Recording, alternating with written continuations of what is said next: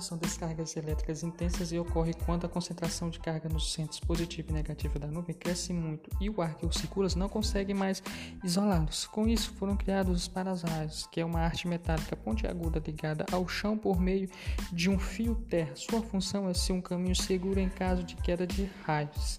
Na ausência do para-raio, a descarga poderá ocorrer sobre árvores isoladas, postes, morões de cerca e etc., principalmente em áreas rurais. Os raios são causa de morte de rebanhos bovinos.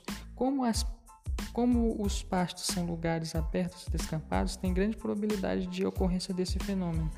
O que acontece? Ao iniciar uma chuva por intuitos, os bovinos costumam se aproximar da cerca como forma de proteção. Isso acontece principalmente em áreas sem galpões, porém a cerca é uma forma de morte de bois por raios e descargas elétricas. Quando o raio atinge a cerca, a descarga elétrica se espalha por todo o cercado, principalmente se for de arame farpado.